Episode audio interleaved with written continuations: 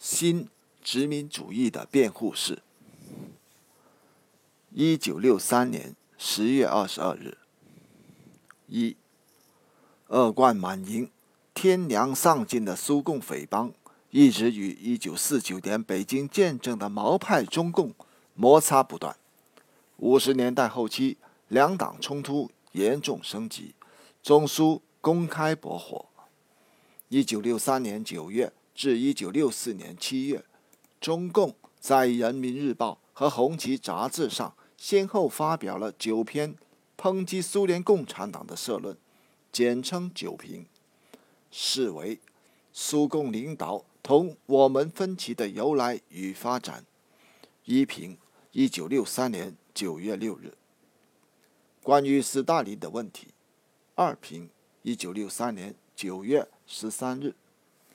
南斯拉夫是社会主义国家吗？三评，一九六三年九月二十六日。新殖民主义的辩护是。四评，一九六三年十月二十二日。在战争与和平问题上的两条路线。五评，一九六三年十一月十九日。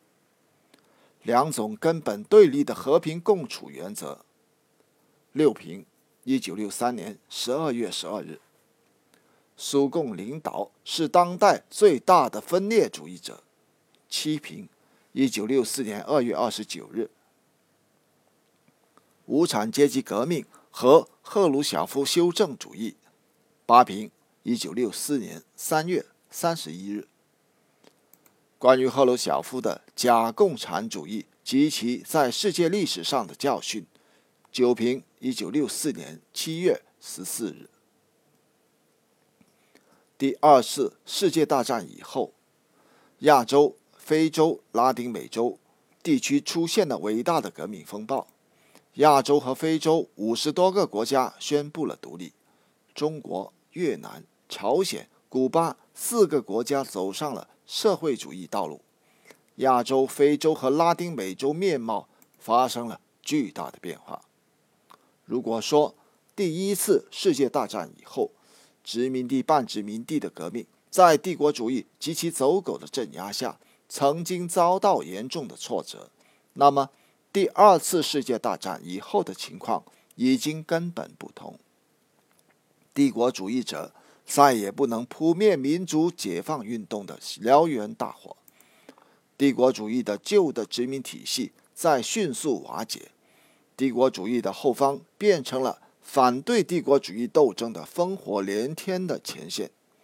帝国主义对殖民地和附属国的统治，在有些国家已经被推翻了，在其他一些国家也受到很大的打击，摇摇欲坠了。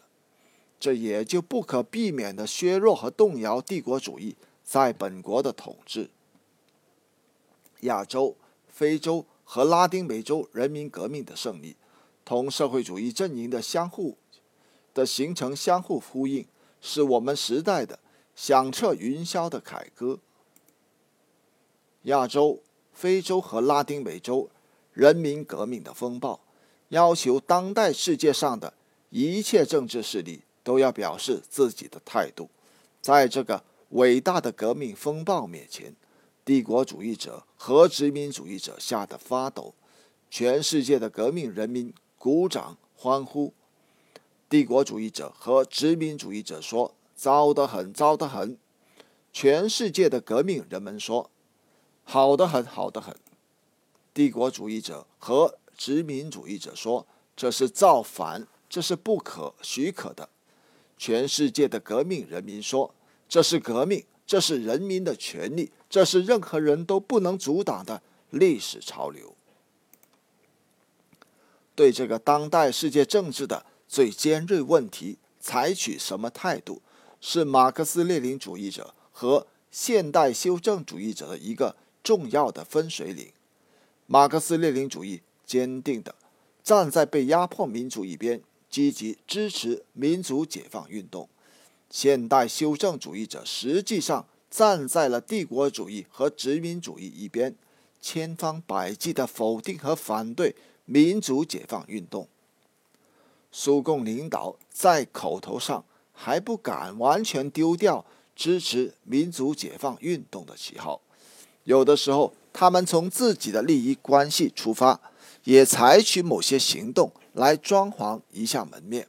但是，从主要的方面来看，从他们多年来鼓吹的一系列论点和执行的一系列政策来看，他们对亚洲、非洲、拉丁美洲被压迫民族的解放斗争采取的是消极、鄙视和否定的态度。他们充当了新殖民主义的辩护士。苏共中央七月十四日的公开信和苏共同志的许多文章和讲话，在民族解放运动的问题上花了很大力气，为自己的错误观点辩护，对中国共产党进行攻击。但是，所有这些不过是进一步证明了苏共领导在这个问题上的反马克思列宁主义的和反对革命的立场。现在。就让我们来看一看苏共领导在民主解放运动问题上的理论和实践吧。